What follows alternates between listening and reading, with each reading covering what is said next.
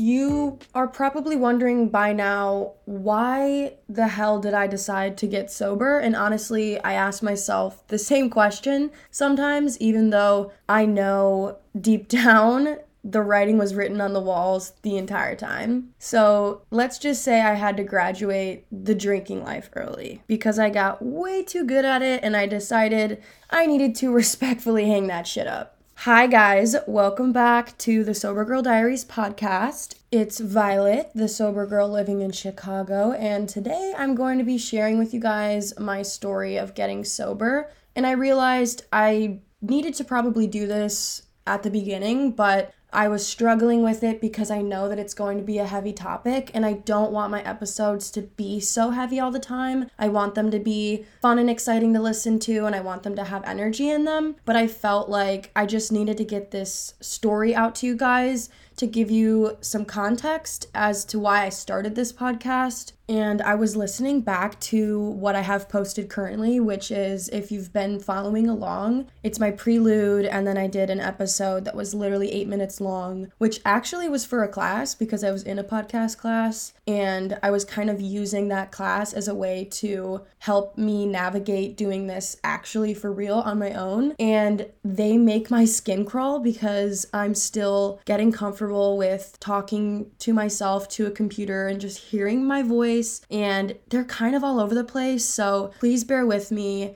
I don't really think those episodes were well organized at all, but it's scrappy and it's coming together and I'm learning along the way and I think that's the most important part. I think this episode needed some time for me to plan it out and figure out how I wanted to convey my story to you guys because it is heavy, it is kind of sad but it's not because it's like it's like a hero story. Like i come i come back on top. I i have a comeback. And i just think it's really important that i get this out to you guys and not put it off so that you'll better understand me and where i'm coming from. And you'll get to know me better obviously because i'm a sober bitch now. And i used to not be sober. Like i was very very much not sober. So without further ado damn that was corny. Without further oh my god i just did it again so let's just get into it. Damn, now that I'm actually thinking about it, it was definitely my perfectionism at play, which is why I haven't put this one out yet. Because when I do think about this topic, as heavy as it is, it's very integral to my identity. So I do want it to be absolutely perfect. So if it's not up to my expectations, I just won't put it out. But that's dumb. We all know it's in our rational brains that perfectionism is just a toxic illusion. So I'm gonna stop being so irrational and give you that not so pretty rundown the totally unfiltered and completely imperfect sober story. It all started when I was born. Just kidding, I'm not gonna go that far back. But I seriously did have an amazing childhood filled with a lot of love. I had two amazing and supportive parents. I have a twin sister and an older brother. We used to play all the time together. My parents weren't super strict, so I definitely can attribute my free spirit and how I was raised and the qualities my mom and my dad gave me um, that made me so full of life and light as a kid. And I honestly didn't start to recognize and see the serious signs and traits of my alcoholism and addiction until I got to college. So, just to give you guys some background, the disease of alcoholism does run on my dad's side, along with my mental health struggles that I do have. I'm going to do a separate episode on that but just for context, I have bipolar, which has definitely not been easy to navigate on top of being someone who battles addiction. But enough of that shit, let's just get back to the actual story. So, I didn't start to drink until I was in high school, but it didn't take long for me before I did start to drink with all the other kids. You could say I was your average party girl uh, in high school, I would go to parties on the weekends. The classic parents aren't home, let's all binge drink and get trash in someone's small, dingy basement type shit. Peer pressure was definitely at play, and trying to fit in. Those were definitely, I think, the main two factors that drove me to pick up my first drink.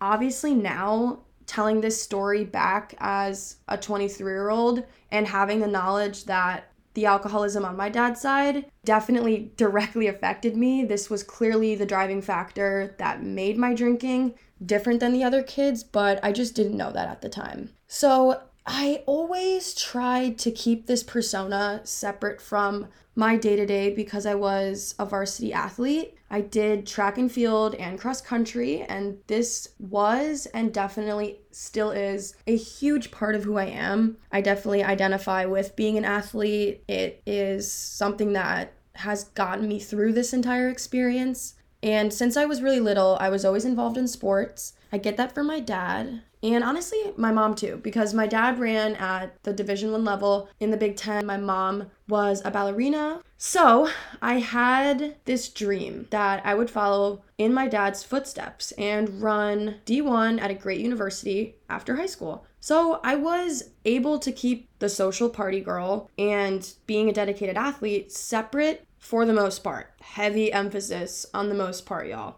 I really believed what I was doing was normal because I thought most kids in high school drank. I, I just happened to have a lot of fun when I started drinking, so it really gave me no reason to stop. And thank fucking God I never got in serious trouble looking back on it because holy fucking shit. I really should have, but I just thank God I was able to keep it together so I could get to college. So let's just fast forward, save you guys some time. I was able to receive basically a full ride to run D1 at DePaul University. My drinking looked the same in college at the beginning binge drinking on the weekends with friends, and hello, being in the big city of Chicago, I was like, my brain lit the fuck up. I was so excited. It was so new for me. And I'm sure that didn't help to be in such a big city that's so busy and full of life there's so many things to do and alcohol's everywhere. But the thing about alcoholism and addiction is that that shit will follow you everywhere. It's going to go no matter where you go. It's going to follow you. So it wouldn't have mattered if I went to a more rural place for college. Also, not to mention like the insane culture of drinking in college that is so normalized. Uh, it's just very consuming and pervasive. I'll just leave it at that. It closes in on you, especially if you're vulnerable like me, to that kind of an environment. And I did not even realize that until it got super bad, which sucks, but sometimes that's just how you learn lessons in life. So, COVID 19 hit my freshman year of college, and we were all sent home. So, obviously, that meant that the school was shut down and along with the rest of the world. And that also meant participating in sports. It was gone until further notice. And that was devastating, I'm sure, for a lot of people. It was a really hard time, and running kept me going. It was uh, really hard for me to handle because I depended so much on athletics being on a team, having a coach for structure. And when that shit was taken away from me, I was so confused and so lost. And it really showed me how much I depended on that structure and how much it meant to me and how much I identified with it. I picked up weed as a way to relax me and cope with my anxiety. Okay, side note, I think I know what you're thinking. You're probably thinking, like, what the actual fuck? This girl is a D1 athlete and she's totally exposing herself right now that she was partying during her athletic career. She clearly didn't care about it if she was doing that. Like, she clearly doesn't care about her sport. Like, I don't know if any of you guys are having these thoughts in your head, like hearing my story. These are probably just projections of my own insecurities of what I think people were thinking when this was starting to happen to me and people were taking notice. If you're thinking all of that, I also want you to think about this that alcoholism and addiction is a disease that the people affected by it do not choose to have. I did not choose to have this. Alcoholism and addiction literally does not care about you or anything great that you have going on in your life. It wants to take all of that away and keep you sick. It's a disease that is so misunderstood in our society because people think it's a choice. But I always remind myself and tell people that if it was a choice, we wouldn't choose to suffer like this if we could stop on our own. Okay, smoking weed. So, my smoking turned into it was like an every now and then thing, like let's just chillax, let's have a good vibe during COVID to an everyday thing. I was dependent as fuck on that shit. And once it was safe for us to go back to in person classes and continue athletics, I thought I could just stop using. I was like, all right,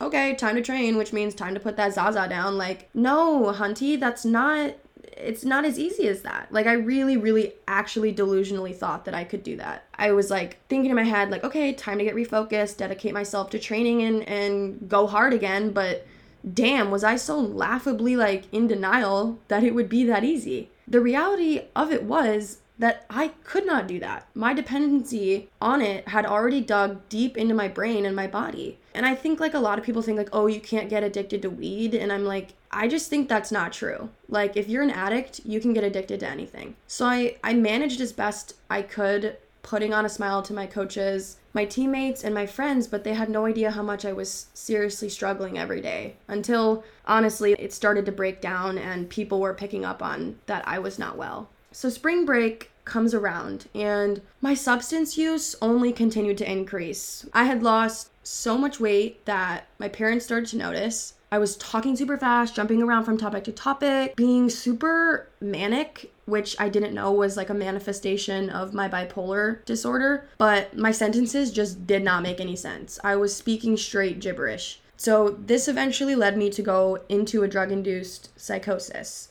And that was the scariest experience of my life and I was taken to the hospital and had to receive a shot in my butt cheek to calm me down. And okay, side note, not gonna lie, like the doctor was hot, but on a more serious note, when I woke up, I was under intense supervision because apparently I was saying things that qualified me to be at risk of harming myself. And I honestly didn't really know at the time what was about to happen, and my memory of the entire situation is hazy and i think that's a mixture of a trauma response and also because let's just be for real like i was on drugs like girl what'd you fucking think was gonna happen? So i didn't know my mom had left while i was asleep from whatever the fuck they put in my butt cheek so a nurse had to tell me everything that was about to happen so they took me up to the fifth floor, I remember, and it was like only until the doors closed behind me that I that it hit me oh fuck, I'm in the psych ward. So I stayed there for a full week and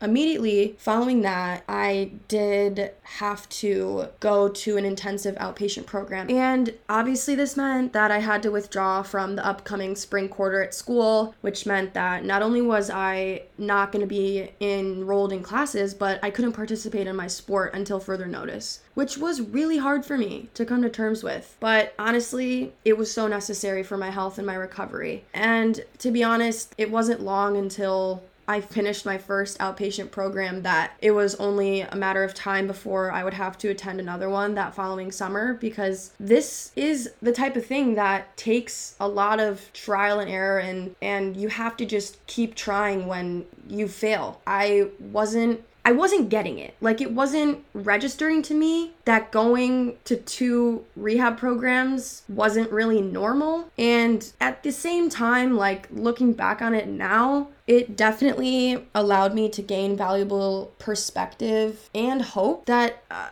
I was gonna be okay, I guess. But I definitely was still struggling to understand the main idea, which was that, hello, bitch, drugs and alcohol just don't work for you. When is that gonna hit? Like, when is that going to register in your brain? And I was always thinking, like, all right, I'll calm down for y'all, but like, I'm not giving it up completely. Like, are you kidding? Are you crazy? That's, that's insane. Like, I can't do that. And I, you know, I was saying to myself, myself like I'll learn how to drink responsibly and everything will be peachy. Like I got this. Absolutely not. It took me 2 years after my hospitalization to realize I had to get fully sober. I'm able to say now with how much time that it took me to realize it, um, which is that drugs were fun for me until they weren't. They caused so many problems for me and made me into a person I couldn't even recognize. My sparkle was gone. My smile was gone. Like I just I wasn't happy. I was like, what the hell just happened? Like I've never really experienced depression and anxiety until I got to college. Like in high school, I kind of, from the outside, it looked like I had it all together. My motivation was gone. I just wanted to be alone in my room. My passion for life was gone, just straight up. I was so disconnected from my family and the world around me. You know, my friends, my teammates, my family, just literally everything. It bled into I mean, so many different parts of my life, and it felt like I was living an actual nightmare that I couldn't wake up from. And this was hard for me to navigate, and it still is because I'm young in sobriety, and usually, like, you know, you think, when you think of a sober person, the stereotypical thing I think majority of people think is that, oh, it's like older people. Young people don't do this. And, you know, I was only 21 at the time when I went to the hospital. I was literally barely of legal age before I had to get fully sober. Talk about a menace. Damn. You literally weren't even. All right, Violet, calm down. Stop saying literally.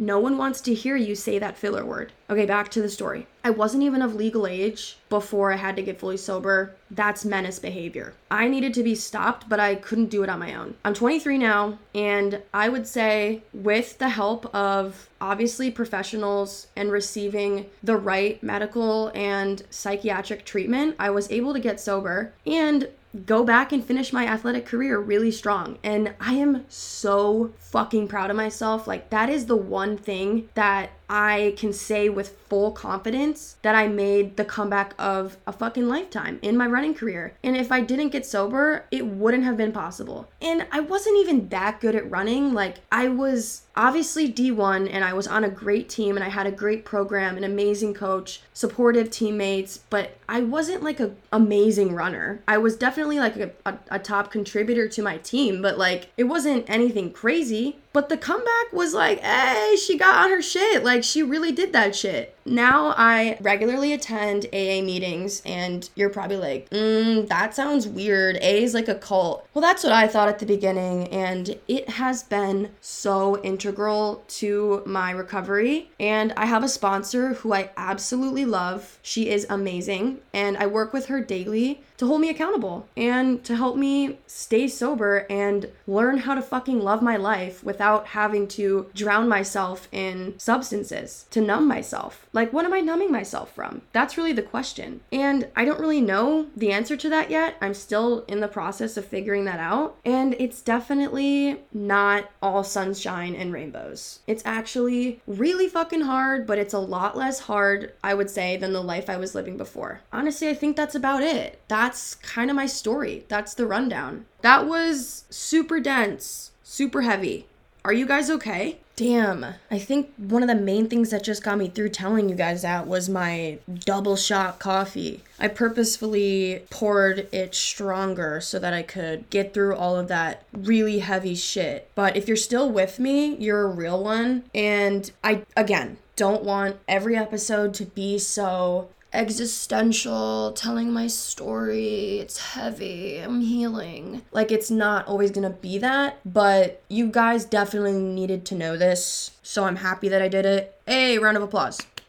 Okay, she's making progress. Like, I'm not going to drag this episode on longer than it already has, but I want to remind you guys of my goal in creating this podcast. And really, it is quite simple. I just want to help people who may be going through what I'm going through and provide open conversations about it in a chillaxed format, very conversational like, you could say. So, whether it's addiction, substance abuse, mental health and wellness related issues, self worth and confidence, that's a big one for me. Another one is like love and relationships. I have a lot of ideas around what I want this podcast to talk about. Those are just some to name a few. I feel like you guys get the idea. I just want my Sober Girl Diaries to be a comfortable space where you guys can come and hang out, where I can discuss these topics with you guys, along with other burning hot topics. And if you have any suggestions, you can leave a comment down below on this episode, or I will also host Q&As on my Instagram if you want to follow me there. I just want it to be in a conversational format to normalize the dialogue around all of this stuff. So it's not only a creative representation of my internal transformation at play and like what I'm going through, but I just feel like it's also a way for me to express myself unapologetically. And I hope that with me doing that, you can gain some valuable advice, insight and infotainment, entertainment, whatever you want it to be. If it's helping you, that's already one of the main goals that I want to accomplish. And if I've done that already, then I feel like I'm already winning. Thank you guys so much for listening to my sober story. Um, I want to leave you with an important reminder everyone's journey is unique, and what works for one person may not work for another. This is just my story, speaking from my experience. I encourage you to just find the strategies that resonate with you if you are looking to get sober or just cut back on your drinking. Um, and don't hesitate to ask for help if you need it. If you're sober curious, it's at least worth a try. I feel like it can't hurt you. And my DMs are always open, and I'm more than happy to help you. Um, I love you guys. Thank you for listening. Make sure to subscribe to my page so that you don't miss out on my next episode. There's definitely much more to come. I'm so excited. I have my Instagram linked below, um, so you can follow the Sober Girl Diaries Instagram page